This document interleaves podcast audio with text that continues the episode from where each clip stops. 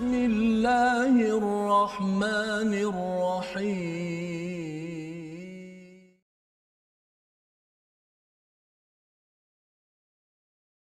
السلام عليكم ورحمة الله وبركاته. الحمد لله والصلاة والسلام على رسول الله وعلى آله ومن والاه. شهد لا إله إلا الله شهد أن محمدا عبده ورسوله. اللهم صل على سيدنا محمد وعلى آله وصحبه أجمعين. Amma ba'du. Apa khabar tuan-tuan dan puan yang dirahmati Allah sekalian?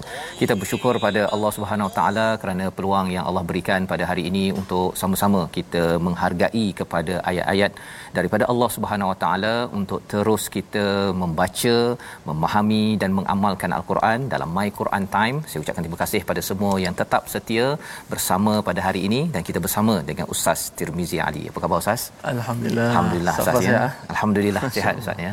Alhamdulillah kita amat gembira Ustaz ya. Terus setiap hari kita ini diberikan diajarkan Allah Al-Quran, Allamal Quran ya melalui kita ada guru, kita ada pelbagai medium YouTube, di Facebook, di TV ya. Tuan-tuan yang sekarang menonton bersama mungkin dengan anak-anak yang masih lagi berada di rumah contohnya ataupun yang, yang ada di pejabat tetapi hakikatnya ialah dengan kasih sayang Allah daripada Ar-Rahman. Dalam surah ke-55 Allah menyatakan Allamal Quran nikmat yang paling tinggi yang Allah mulakan yang diletakkan dekat dengan Ar-Rahman adalah Allamal Quran barulah khalaqal insan allamahul bayan ya dan seterusnya ayat-ayat yang lain.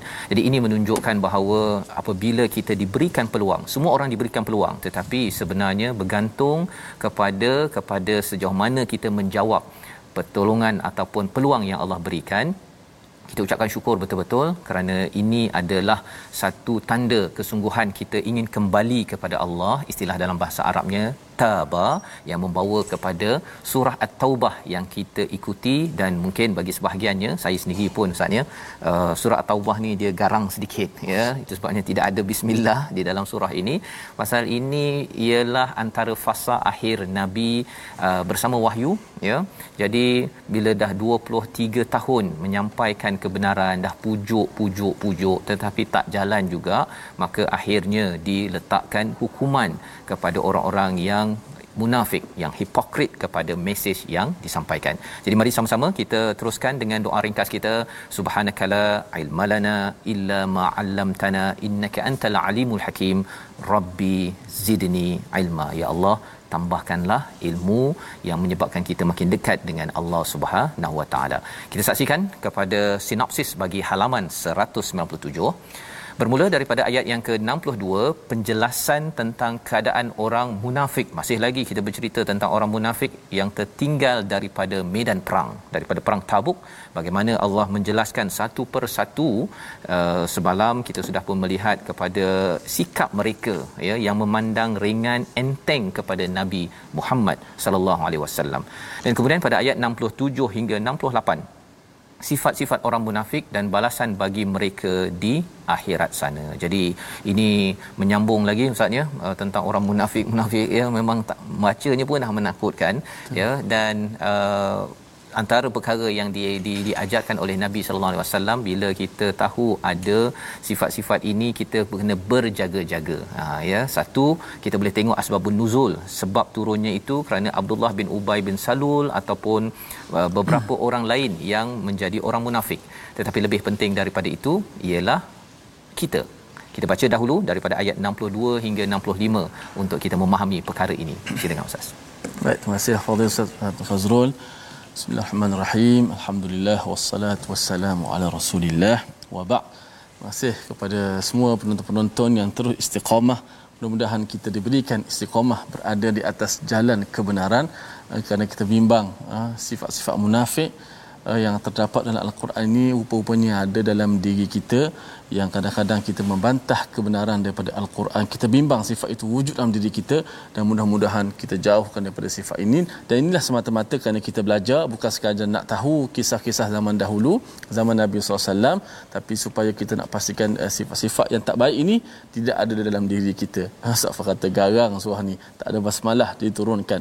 Uh, menggambarkan kepada kita ia satu benda yang sangat penting dan Tuhan nak kepada kita semua mempunyai jiwa yang uh, qalbin salim. Kita bertemu Allah Subhanahu wa taala dengan jiwa kita yang selamat sejahtera daripada syirik daripada kekufuran dan daripada sifat munafik.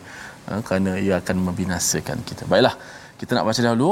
Uh, semua uh, kita pakat-pakat share lah. Ya, uh, betul. kita share live mm-hmm. kita pada tengah hari ini. Uh, mudah-mudahan usaha yang kecil ini menjadi asbab pada masyarakat dapat memahami belajar ilmu kata-kata nasihat daripada Allah Subhanahu Wa Taala ayat 62 hingga 65 insya-Allah sama-sama kita baca أعوذ بالله من الشيطان الرجيم يحلفون بالله لكم ليرضوكم والله ورسوله أحق أن يرضوه والله ورسوله أحق أن يرضوه إن كانوا مؤمنين. ألم يعلموا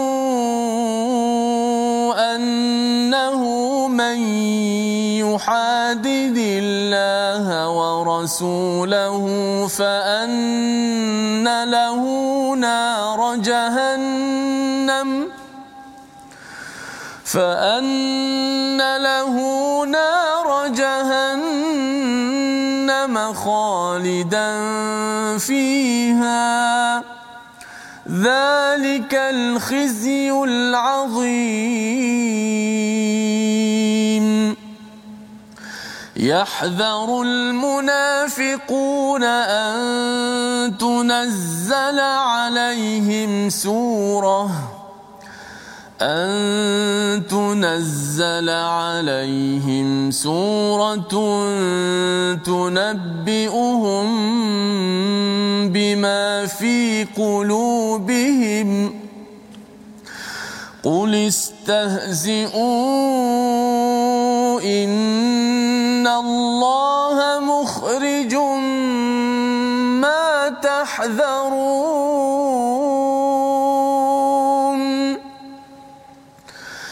ولئن سألتهم ليقولن إنما كنا نخوض ونلعب.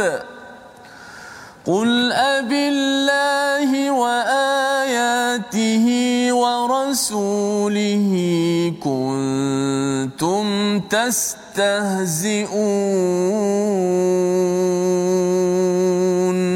صدق الله العظيم. Surah Al-Azim kitalah bacaan daripada ayat 62 hingga 65 menyambung kepada sifat orang munafik yang dijelaskan pada ayat sebelum ini ayat 61 bila mereka menyatakan sesama mereka bahawa kalau ada nabi nanti cakap jelah pada nabi ya nabi ini uzun. Ha itu satu adalah satu gelaran yang diberikan bahawa nabi ini jenis orang yang mendengar mendengar dan lurus. Ha lebih kurang zaman sekarang orang cakap dua bendul ustaz ya ataupun lurus je. Maksudnya nabi ni dengar aje, tak apa. Dia tak akan komen banyak sangat. Uh, itu sebenarnya adalah satu petanda tentang bagaimana sikap nabi. Nabi ini bukan jenis orang yang tak nak ya, dengar hanya orang tertentu sahaja, orang yang dekat sahaja, tidak. Sesiapa sahaja yang berjumpa dengan nabi, nabi dengar ya.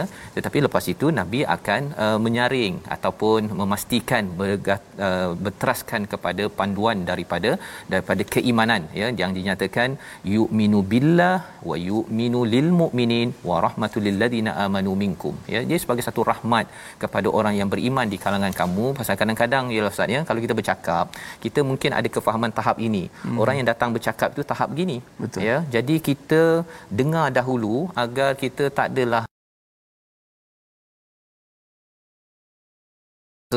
dia cakap kan nabi ini sampaikan kepada orang-orang yang tidak beriman yang mungkin anak-anak kecil ustaz ya dia nabi ini memang empati dia cara dia menghargai uh, menghormati orang lain itu masya-Allah tabarakallah. Orang datang tu rasa macam Ha memang So Ustaz Fah kalau ada soalan sikit lah Ya, ya, yeah, ya. Kalau kita sebagai ayah kan kata sebagai ayah mungkin ada anak-anak yang Betul. nak ni nak nak bercerita ni nak bercerita kadang-kadang mungkin kita ah tak payah lah tak bercakap ni tak payah dah. Kita dah macam dah dah dah dah cok dah. Mesti nak cakap macam ni. Betul, So, Ustaz. sebagai seorang ayah dengan sifat Nabi tadi macam mana boleh? Memang Nabi Mhm. mm-hmm. uh, maksudnya ialah memang ustaz bila cakap begitu bila kita sebagai ayah kan kalau ayah dah umur 30-an 40-an Mhm. mm-hmm. dah jadi CEO ke dah jadi orang yang uh, besar lah kan dia meeting pun dia bincang topik-topik besar tapi bila balik ke rumah ya dengan anak umur oh. 6 tahun Dia jadi kan? anak-anak juga eh? kena cari Masya jaga Allah. anak kan kena assalamualaikum ni itu pun cara anak-anak Hmm. ya dan juga hari ni Ibrahim belajar apa dia kena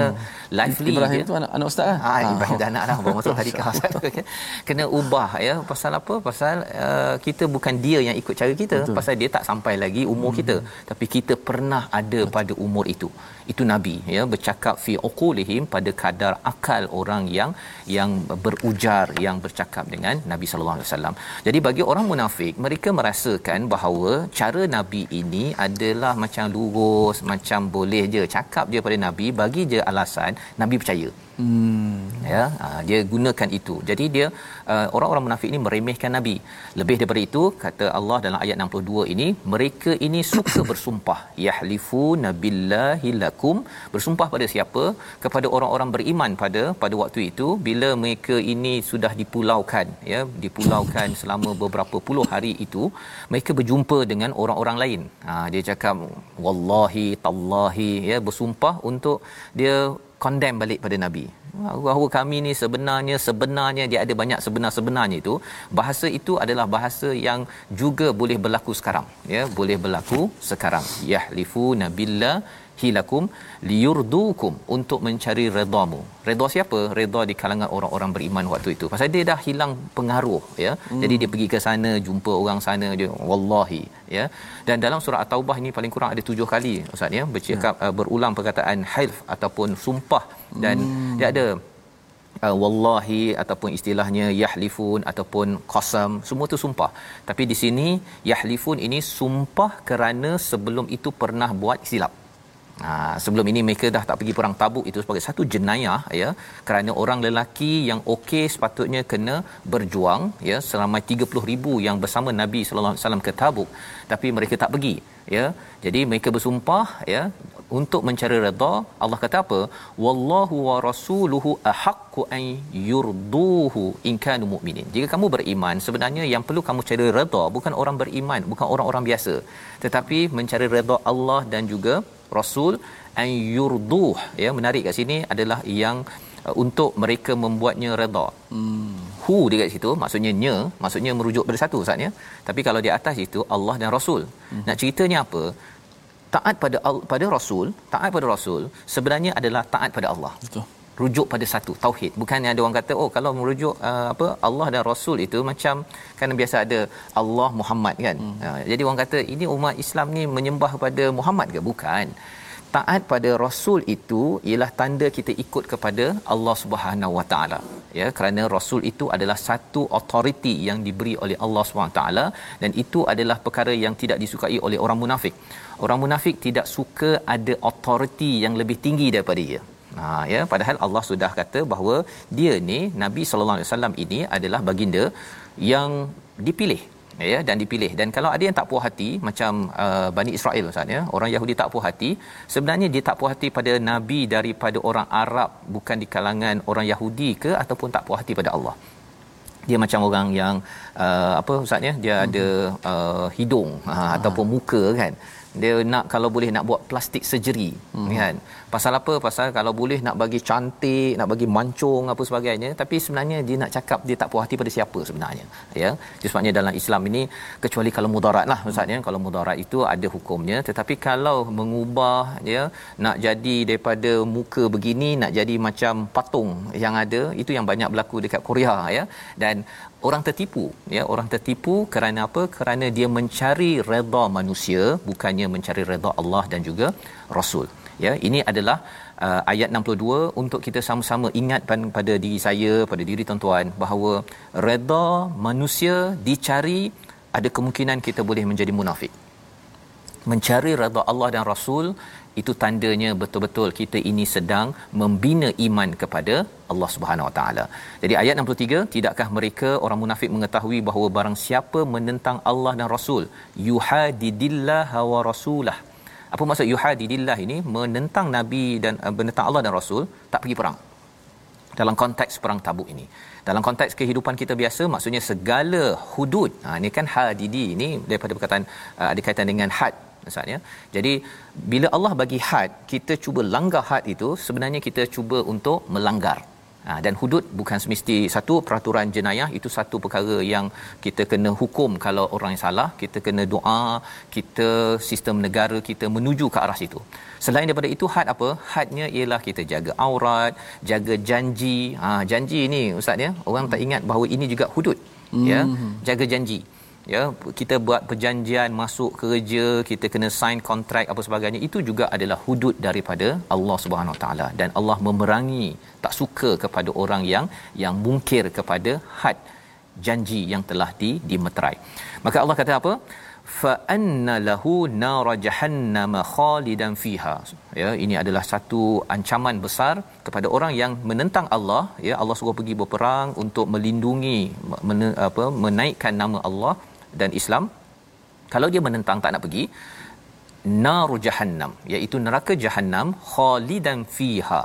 Kekal di dalamnya zalikal hizyul azim dan ini adalah kehinaan yang amat besar. Uh, di dalam ayat ini 63 ini uh, orang munafik merasakan ustaz ya dia hmm. kena pulau 40 50 hari itu adalah satu penghinaan. Hmm. satu penghinaan. Jadi dia buatlah macam-macam perkara. Rupa-rupanya itu adalah penghinaan kecil berbanding dengan nar jahannam khalidan fiha. Kekal dalamnya. Ini 40 hari je. 40 hmm. 50 hari. Tapi bila sampai ke akhirat nanti kalau 40 50 hari dihukum ini dia rasa macam kita tak boleh makan saman lah kan? Kita tak puas hati dengan nabi ini. Ada je pulau kita pula ya. Kalau Ka'ab bin Malik apa yang berlaku? Ialah ketika berlaku peristiwa pemulauan itu pasal tertinggal kan? Uh, Ka'ab bin Malik di offer ditawarkan oleh uh, satu raja. Dia kata jomlah geng kami. Bukan Islam Pasal apa? Pasal kawan kamu dah pulau, eh, mengapa sampai sampai pulau pula kan? Dah jom geng kami. Pada waktu itu Kak Ambil Malik kerana iman yang amat kuat, kata beliau ialah yang kena pulau itu adalah satu perkara yang memeritkan tetapi tawaran itu lagi perit kata beliau. Ha ini orang beriman cara pandangnya iaitu bila lihat bahawa nar jahannam khalidan fiha. Bila kalau katakan kena pulau 40 50 hari ya kalau sekarang ni ustaz ya orang tegur kita perit dah tu memang perit ya. Tetapi kalau kita nak uh, terus bersama dengan perkara buruk tak betul kita khuatir kalau balasannya jahannam khalidan fiha itu adalah lebih perit. Ha, jadi apabila ada iman ada basirah cara melihat yang begitu kita akan rasa bahawa perit kat dunia ini untuk saya buat kerja saya menunaikan tugas ibu-ibu ayah-ayah uh, kita beribadah kita cari nafkah uh, uruskan anak anak dah masuk sekolah sekarang ini kita rasa perit memang perit ya. Tak, tak dinafikan susah ya. Tetapi kita bayangkan di akhirat nanti dulu kamu tak ada anak nak anak bila ada anak kamu tak nak uruskan anak jadi kita takut kita ini dapat azab di sana maka kesannya apa kita tidak mahu dihina begitu dan terus kita berjaga-jaga dalam kehidupan. Allah kata dalam ayat 64 orang-orang munafik itu takut jika diturunkan suatu surah. Oh, ini menarik ustaz. Mhm. Orang munafik faham surah. Oh, faham surah. Takut dia. Dia takut apa maksudnya? Kalau orang munafik takut sesuatu surah turun untuk membongkar tunabbiuhum bima fi qulubihim bawa berita. Je sekarang ni ustaz ya. Kalau tiba-tiba je berita TV Al Hijrah mengumumkan penyakit Fazrul Ismail. Oh Allah habis ustaz. Kalau tak, diumumkan tak satu senang, dunia tak kan? senang duduk. Tak senang ustaz. Habis. Hmm. memang tak masuklah TV Hijrah lagi kan? Ini bukan daripada TV Hijrah. Ini daripada Allah Subhanahu Wa Taala. Kalau turun satu surah membongkar suatu perkara buruk dalam hati seseorang ya orang munafik. Jadi mereka takut. Pelajaran untuk kita apa? Kalau ada satu surah Ustaz ya, kita tak takut pun apa isi ada dalamnya, apa aku kisah Allah bongkar apa yang ada. Oh itu mencabar juga ini kan. Hmm. Pasal apa? Orang munafik ini dia amat sensitif sangat surah turun membongkarkan pasal hatinya. Kerana mereka ya. mereka tahu kekufuran yang ada dalam diri mereka. Dia tahu. Hmm. Jadi surah yang turun itu pada zaman Nabi itu dia tahu bahawa surah ni jangan main-main sampai tahap begitu sekali Allah me- menyatakan perkara tersebut. Nak beritahu kepada saya kalau ada satu surah saya baca kalau saya tak nampak dekat mana uh, pembongkaran-pembongkaran daripada Allah untuk saya ambil uh, peringatan uh, macam takut rendah lagi daripada ciri orang-orang ini ustaz ya. Jadi hmm. moga-moga dengan my Quran time ini kita dapat faham. Salah satu daripada perkataan yang kita nak fahami pada hari ini kita saksikan halafa yang bermaksud bersumpah 13 kali disebut di dalam al-Quran 7 kali banyak di dalam surah at-taubah agar kita jangan main-main dengan perkataan dan jangan main-main dengan bersumpah dalam kehidupan untuk memberi nak menarik perhatian untuk orang sokong saya. Saya sumpah akan akan berhikmat untuk rakyat. Jangan buat begitu semerwenang-wenangnya kerana apa kerana ia menyebabkan seseorang itu dilaknat dan dilaknat oleh Allah Subhanahu Wa Taala. Jadi satu perkataan kita faham, harapnya kita ini selepas ini dengan My Quran Time ini tuan-tuan sekalian dapat satu surah imam baca bulan Ramadan nanti bila-bila sahaja kita baca, kita kalau boleh lebih takut berbanding dengan orang munafik yang yahzaru, dia bimbang kita patut lebih bimbang daripada orang munafik. Kita bertemu kembali, kita berehat sebentar My Quran Time, baca faham amal insya-Allah.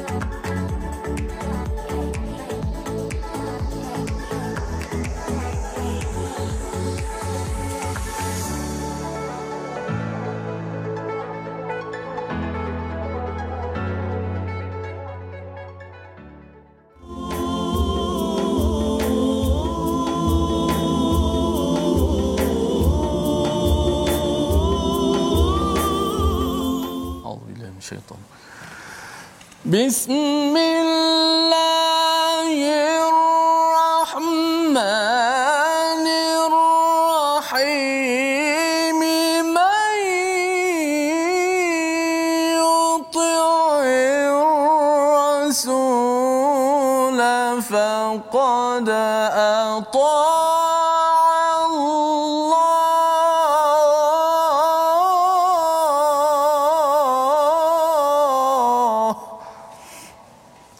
siapa yang taatkan kepada Rasulullah maka ia sebenarnya telah taat kepada Allah Subhanahu wa taala. Sadaqallahul azim. Alhamdulillah terima kasih kepada penonton-penonton yang terus uh, istiqamah dalam My Quran Time baca faham amal. Uh, respon tadi kepada uh, sahabat-sahabat uh, Ahlul Quran yang komen tadi ada Cik Yon, Asia Hussein yang kata taat kepada Rasul itu Rasul Ustaz Fah sebut tadi taat kepada Rasul itu adalah tanda seorang itu taat kepada Allah. Allah. Dalam Quran banyak ayat ya ayyuhallazina amanu atiiullah wa atiiur rasul. Orang yang beriman taat kepada Allah, taat kepada Rasul. Ha, dalam surah lain pun ada wa may yuti'illah war rasul dan barang siapa yang taat kepada Allah dan Rasul. Dan ayat saya baca dalam surah uh, An-Nisa uh, sebentar tadi pada ayat yang ke-80 Allah mulakan may yuti'ir rasul. Barang siapa yang taat kepada Rasulullah sebenarnya ia adalah faqad ata Allah. Dia telah taat kepada Allah Subhanahu wa taala. Memang itulah sunnatullahnya Allah Taala tetapkan jalan nak sampai kepadanya mesti ikut Rasulullah. Ha, sebab ramai yang mengaku kami beriman. Tapi tengok cara syariat amalan tu. Kalau ikut Nabi Muhammad ha, maka betul dia ikut. Ha, tapi kalau tak ikut Nabi Muhammad menyeleweng ha, maka dia tidak uh, sampai kepada Ya, Allah. Subhanahu Pasal ada juga yang kata hmm. bahawa dia nak ikut Quran je Ustaz. Hmm. Hmm, kan dia tak nak ikut pada uh, hadis-hadis hmm. pasal dia kata hadis ni tak semestinya sahih dia kata kan tetapi sebenarnya di sebalik perkara itu adalah ilmu tentang hmm. uh, rasul pasal ada yang kata rasul ni tak nampak kan hmm. memang tak nampak tapi kita boleh belajar hadis-hadis yang ada daripada ustaz daripada ulama-ulama yang mereka ini memahami susu galur bagaimana nabi mengamalkan al-Quran sebagai Quran berjalan Ustaz ya. Hmm. Jadi ini penting agar agar ada yang kata my Quran time ni bincang uh, Quran je ke? Ada hadisnya ya sekali-sekala tapi kita ada juga nanti hadis time. Hmm. Uh, hadis time uh, hadis time pun belajar Quran juga. Jadi kita saling uh, lengkap Quran dan sunnah ini tidak dipisahkan uh, lantaran bila nak taat pada Allah Ustaz ya mesti kena tengok macam mana nabi mengamalkan Betul. isi al-Quran. Baik, kita nak belajar sikit ilmu tajuk pada hari ini. Hari ini kita nak masuk martabat gunnah yang terakhir, yang kelima. Ha, ada para ulama yang bagi tiga saja, ada yang bagi empat, ada yang bagi lima. Ha, kita di My Quran Time kita pakai lima martabat martabat gunnah. Ha, ni yang terakhirlah. Okey. Ha, sebagaimana kita maklum, gunnah ni apa? Gunnah ini adalah suara yang keluar daripada. Ha, kita ingat yang basic balik. Gunnah ni apa? Suara yang keluar daripada khusyum, daripada rongga hidung kita tadi. Dan bila sebut gunnah, dia tak boleh larilah ha, daripada dua huruf sahaja yang kita bahaskan. Huruf apa? Huruf nun dan huruf mim. Ha, huruf nun dan huruf mim. Okey, kita lihat contoh uh, gunnah yang terdapat uh, apa nama ni martabat gunnah ada lima yang hari ini yang kelima iaitu gunnah yang terdapat pada huruf uh, pada huruf nun dan mim yang mutaharrikah. Maksudnya huruf nun dan mim yang berbaris. Sama ada baris atas atau baris depan atau baris bawah ia adalah kita kata pertingkatan level yang paling lah sekali. Ha, contoh dia wa nasiya ma qaddamat yadah. Wa nasiya ma tengok kita sebut nun. Wa nasi ha, walaupun tidak ada panjang gunnah kat situ tapi sifat asli pada nun tu memang dah ada gunnah. Ha, dan juga apa lagi contohnya wa makaru wa makarallah. Mim tu wa makaru wa makarallah ha, itulah gunnah kita uh, martabat yang kelima. Uh, uh, penonton sekalian. Dan uh, ulama susun susun martabat itu uh, nisbah kepada panjang gunnah tu. Sebab tu gunnah yang paling tinggi sekali martabat dia nun yang bersabdu. Satu adalah panjang. In dia dah panjang. Lepas tu gunnah dia sempurna kamil uh, dan kuat. Gunnah hanya uh, kuat dan panjang. Maksud dia nak uh, dia kuat tu hujung lidah kita itu letak betul-betul pada makhraj nun dan lama kat situ. Inna kan lama. Ha, sebab tu dia nombor satu. Number one nombor satu. Adapun hari ini wa nasiya ha, hanya baris sahaja. Kan? Hanya kita lalu saja letak saja tak boleh. Wan nasiya tak boleh alhamdulillahi rabbil alamin eh tak boleh Nah, situ hanya mati alamin. Ha, itu martabat yang lebih tinggi daripada hari inilah. Ha, sebab tu uh, ulama susun berdasarkan kepada apa? Berdasarkan kepada uh, zaman itu, masa panjang tak gunnah tu. Ha ni kena panjang, ini tak boleh panjang. Ha, itu ya sebab tu inna nun yang bersabdu, mi yang bersabdu kedudukan paling atas sekali. Ha dia pun hari ini paling bawah sekali, level paling rendah sekali nun yang berbaris, mim yang berbaris. Ha, sebab tu special huruf nun dan mim ni bila kita bahaskan tentang tentang gunnah ni Safa. Ya. Yeah. Nun dan mim dia ada dua tempat lahir, dua makhraj. Ha, huruf lain kita belajar satu je. Uh, huruf ba bibir. Eh, huruf hamzah pangkal halkum. Hmm. Tapi nun dan mim ada dua tempat lahir dia. Oh. Special oh. nun dan mim. Uh, nun ada ada bahagian lidah, itu hujung lidah. Hmm. Dan dia ada bahagian hidung. Gunnah okay. itu. Gunnah. Juga mim. Mim walaupun kita sebut kat bibir, tapi kita tak boleh sebut mim tanpa melalui suara mim kat hidung. Mim ma ma kalau kita tutup hidung tak akan keluar suara oh. huruf mim kalau okay. kita sebut mim sebab dia ada dia ada dua makhraj di situ walaupun setengah mengatakan itu adalah sifat bagi mim dan sifat bagi nun ha, tapi nak beritahu itu special huruf nun dan mim dia ada dua makhraj dia maka itulah yang kita selalu baca al-Quran mudah-mudahan dapat kita aplikasikanlah Ustaz. Masya-Allah. Hmm. Ya, alhamdulillah kita belajar sesuatu di situ hmm. uh, bagaimana untuk kita berinteraksi dengan hmm. huruf uh, apa martabat gunnah tadi ya. hmm. ya. Bagaimana nak dengung, dengung pun uh, ada dia punya tahap Ustaz ya sampai tahap begitu sekali untuk kita faham agar uh, tak sewenang-wenangnya lah ya. Rasa nak dengung lebih hari ini rasa sesama lebih sikit kan. Ya dan katanya apa pasal tengok apa imam dekat Masjidil Haram tu hmm. lebih tu dia nak hmm. tiru sekali kan. Hmm. Padahal kat sana dengan sound system ni apa hmm. sebagainya so kita kena faham sebenarnya cara martabat ataupun tahap-tahap uh, dengung ataupun gunnah yang dipelajari tadi jadi kita akan menyambung uh, daripada halaman 197 kita sudah pun membincangkan uh, sehingga ayat yang ke 64 ya. Iaitu istilahnya yahzaru orang-orang munafik itu amat rasa takut bimbang hazar ya. Amat rasa berhati-hati alamak kalau katakan ada surah yang yang turun. Uh, untuk kita sama-sama juga ada perasaan itu bahawa kita khawatir kita adalah orang-orang yang sakit hatinya munafik ini.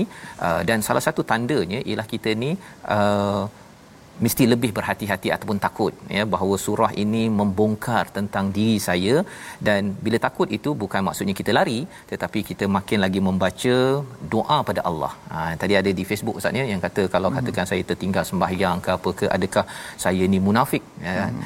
Kalau kita rasa bimbang dan kemudian kita nak makin dekat dengan Allah itu bukan maksudnya itu ciri orang beriman.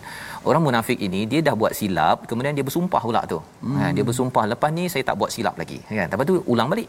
Ha, lepas ni saya bersumpah lagi tujuh kali berulang di dalam surah At-Taubah agar perkataan kita ini kena jaga ya kerana apa orang munafik dikaitkan dengan uh, apa manis mulut ustaz.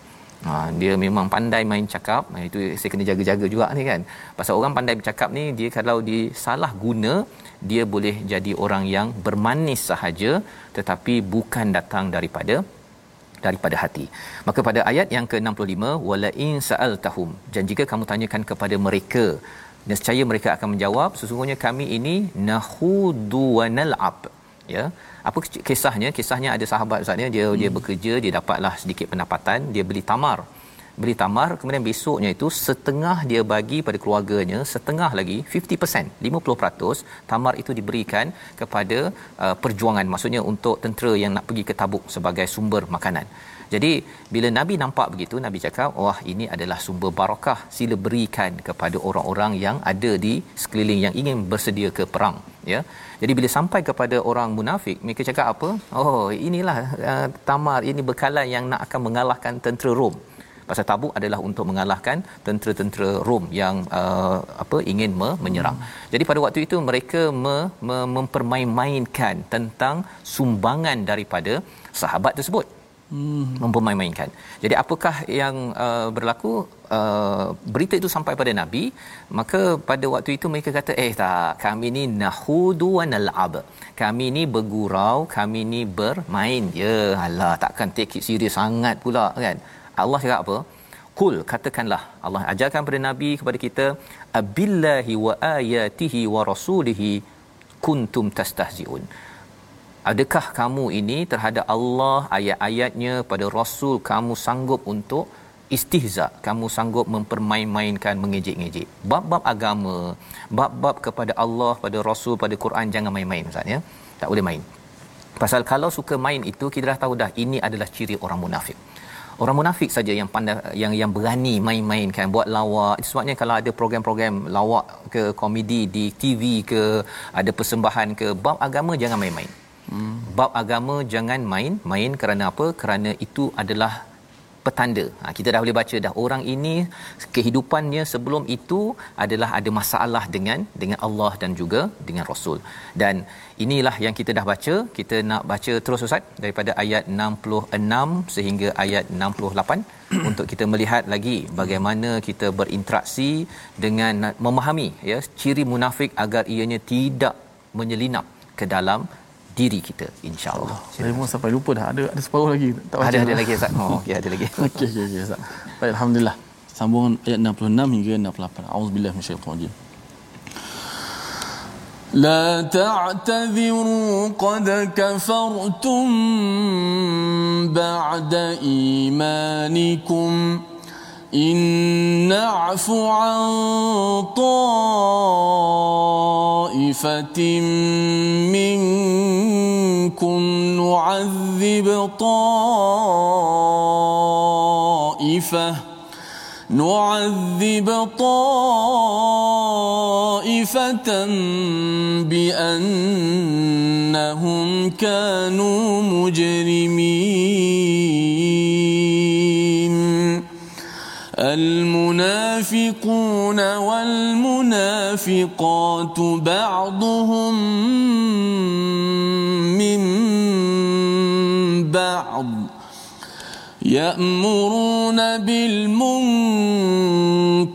وينهون عن المعروف ويقبضون أيديهم. نسوا الله فنسيهم. إن المنافقين هم الفاسقون. وعد الله المنافقين والمنافقات والكفار نار جهنم. والكفار نار جهنم. خالدين فيها. هي حسبهم ولعنهم الله. ولعنهم الله ولهم عذاب مقيم. صدق الله. Surah Al-Azim gitulah ayat 66 hingga ayat 68 ayat 66 menjelaskan kepada kita tidak perlu kamu meminta maaf kerana kamu telah kafir setelah ber, beriman. Jika kami memaafkan sebahagian daripada kamu kerana telah bertaubat nescaya kami akan mengazab segolongan yang lain kerana sesungguhnya mereka adalah orang-orang yang mujrimin. Mujrimin ini adalah orang yang berbuat jenayah ustaz ya. Hmm. bukan sekadar dosa tapi jenayah apa maksud jenayah? Jenayah itu kerana mereka diminta untuk pergi ke medan perang untuk berjuang mempertahankan kepada kalimatullah hiyal ulia yang akan diserang yang dihina. Tetapi uh, mereka memandang itu enteng ya. Malah mereka memperolok-olokkan ya. Nabi suruh tu tak apa tak pergi pun tak apa. Perkara tersebut ya bila bercakap tentang kewajipan perang ini kita kena ambil in konteks uh, penting juga ustaz ya. Jangan pula nanti uh, bila katakan minta pergi ke suatu tempat kan. Kita kata jangan main-main. Uh, ini adalah arahan saya sebagai ketua ya. Nanti kamu digelar sebagai munafik. Ah jangan semudah itu pula. Uh, ayat ini memang mendisiplinkan kita tetapi ia perlu juga difahami dalam konteks yang betul. Kalau tidak kita akan aplikasikan pada tempat yang salah. Contohnya ialah ketua minta buat sesuatu bila lambat sikit ke ha, ini macam ciri munafik lah ni. Ha, perkara-perkara itu perlu kita elakkan iaitu label munafik jangan digunakan tetapi kalau kita berjumpa sifat-sifat itu kita didik ya kita ajar kita latih untuk kembali balik kepada track disiplin yang diperlukan. Perlu komunikasi sebenarnya. Bila perang ini sebagai fardu, ini komunikasi jelas dan Allah bawakan perang ini hanya wajib selepas beberapa belas puluh tahun. Ha ya maksudnya di Mekah tak ada lagi. Kemudian bila sampai ke Madinah awal itu masih lagi belum wajib maksudnya.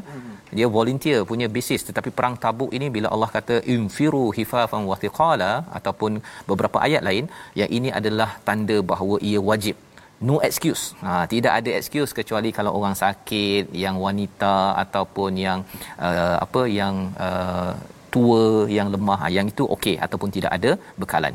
Maka ayat 66 ini mengingatkan kepada kita la ta'taziru. Tidak perlu kamu meminta maaf. Allah nak beritahu kepada kepada orang munafik ini bahawa kamu tidak akan dimaafkan. Mengapa kamu tidak dimaafkan? Kerana kamu dah dapat iman kemudian kamu kufur. Kamu dah tahu dah kebenaran tapi kamu mempermain-mainkan ya. Malah uh, kalau ikutkan tadi dahlah tak nak pergi. Kemudian dia uh, melanggar pula pada perintah Allah. Dah tahu lagi dah diancam dengan pelbagai perkara dia masih lagi cakap alah kita main-main je. Kan? Bercakap tentang main-main je sahaja itu sebenarnya melambangkan bahawa dia mempermainkan siapa? Mempermainkan Allah dan Rasul. Ya? Dan ini Allah cakap mereka ini adalah penjenayah besar di dalam di dalam sesebuah masyarakat. Siapakah mereka? Al munafiquna wal munafiqat. Allah jelaskan satu persatu iaitu munafik lelaki dan munafik perempuan antara satu sama lain adalah sama. Ba'duhum mim ba'di. Ha, kalau tuan-tuan ada mushaf, kalau tuan-tuan tengok sebelah lagi yang kita akan ikut besok Ustaz ya. Ayat yang satu muka surat sebelah itu iaitu uh, orang yang beriman itu ba'duhum auliya ba'd. Ha ya eh, dia antara satu sama lain. Orang beriman ini aulia dia pelindung. Tapi bagi orang munafik ba'duhum min ba' itu sahaja. Tidak ada aulia. Mereka tak jaga sesama sendiri. Mereka ni hanya bergabung macam tu sahaja. Pasal apa? Masing-masing ada agenda. Saya ada agenda nak dapat 1 juta. Saya ada agenda nak dapat undi. Saya ada agenda untuk dapat pengaruh. Saya ada agenda nak dapat rumah nak dapat lembu contohnya kan. Masing-masing ada agenda masing-masing. Jadi mereka bukannya pelindung. Ya'muru nabil munkar wa yanhauna 'anil ma'ruf. Mereka ini menyeru kepada perkara terbalik ya kepada mungkar dan mencegah daripada perkara ma'ruf. Pergi perang pergi berjuang uh, sila gunakan untuk uh, perjuangan Islam tak payahlah simpan simpan simpan. Buat saving. Nanti macam mana nanti 5 tahun 10 tahun anak nak makan apa? Itu adalah cara orang munafik berlogik ha ya. Tetapi bagi orang Islam ialah tuan-tuan sila ya apa yang perlu untuk keluarga yang lainnya sila infakkan kerana kita ingin mengangkat kalimah Allah di atas muka bumi ini. Jadi wayaqbiduna aydiyahum ya, mereka menggenggamkan tangan mereka mereka kedekut nasullaha fanasiyahum. Ya sifat-sifat ini melambangkan apa? Mereka ini lupakan Allah doesn't care. Ha kan? Jadi menyebabkan Allah lupakan mereka doesn't care. Ya tak kisah pasal mereka. Cuba tuan-tuan ya ustaz ya kalau katakan kita dekat rumah pasangan kita tiga hari tak kisah kita makan cari sendiri. Ha kan? Ataupun ibu buat pada anak macam tu kan? Ya kamu nak pakai baju cari sendiri ambil sendiri. Mak tiga hari lupakan kamu ya. Baru tiga hari mak buat begitu pun kita dah tersiksa dah. Apatah lagi kalau Allah cakap fanasi fanasiyahum ini adalah satu satu perkara bukan Allah lupa. Allah sengaja buat lupa ya. Tak kisah ya. Dan ini adalah sebagai satu balasan. Kerana apa?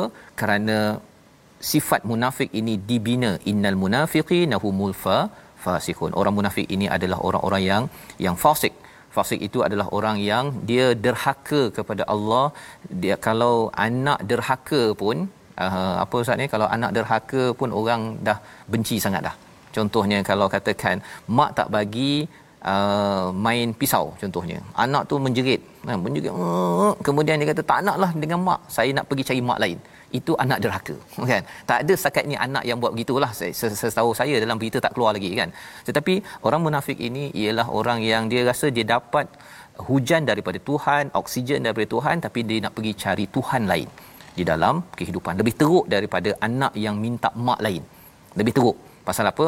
Kalau mak ni kira adalah mak tiri ke mak apa tetapi Tuhan tak ada Tuhan tiri di dalam dalam kehidupan.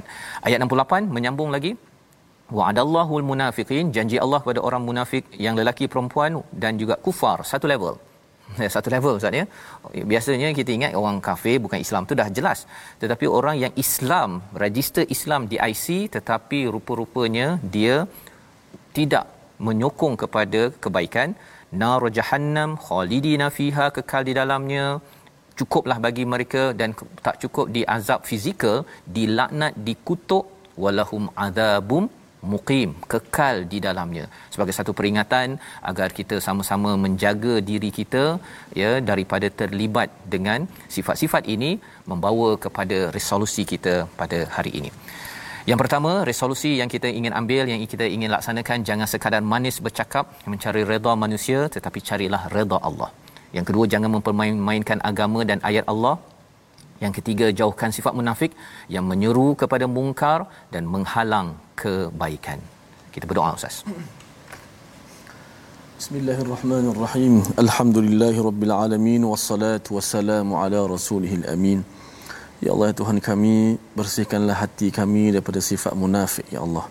Ya Allah jauhkanlah kami daripada perkara-perkara dan asbab-asbab kekufuran ya Allah. Ya Allah kurniakanlah kepada kami istiqamah berada pada jalan kebenaran ya Allah. Allahumma tahhir qulubana bil Quran. Allahumma tahhir qulubana bil Quran. Ya Allah bersihkanlah hati-hati kami semua dengan Al-Quran ya Allah. Wa khalliqna bi khuluqil Quran ya Allah. Ya Allah akhlakkanlah kami dengan akhlak daripada Al-Quran ya Allah. Wa adibna bi adabil Quran ya Allah adabkanlah kami dengan adab Al-Quran ya Allah. Wa allimna bi ilmil Quran ya Allah. Berikanlah ilmu kepada kami daripada ilmu Al-Quran ya Allah. Ya Allah jadikanlah setiap ayat yang kami baca ya Allah jadi muhasabah buat kami ya Allah. Ya Allah perlihatkanlah kepada kami segala salah silap kami untuk kami, kami sentiasa memperbaiki kesalahan kami ya Allah. Ampunkanlah segala dosa-dosa kami ini ya Allah. Amin ya rabbal alamin walhamdulillahi rabbil alamin. Amin ya rabbal alamin. Terima kasih diucapkan pada Ustaz Tirmizi. Moga-moga Allah mengabulkan doa kita dan kita berdoa terus Allah memimpin kita menjadi orang yang bersih hati, beriman dan tidak di timpa penyakit munafik yang kita belajar inilah yang kita ingin sebarkan dalam tabung gerakan al-Quran sebagai satu kempen tuan-tuan menyumbang sebagai satu tanda bahawa saya buat ini ya Allah untukmu hanya ikhlas kepadamu agar kami terjauh daripada orang yang menyeru kepada mungkar dan mencegah perkara kebaikan.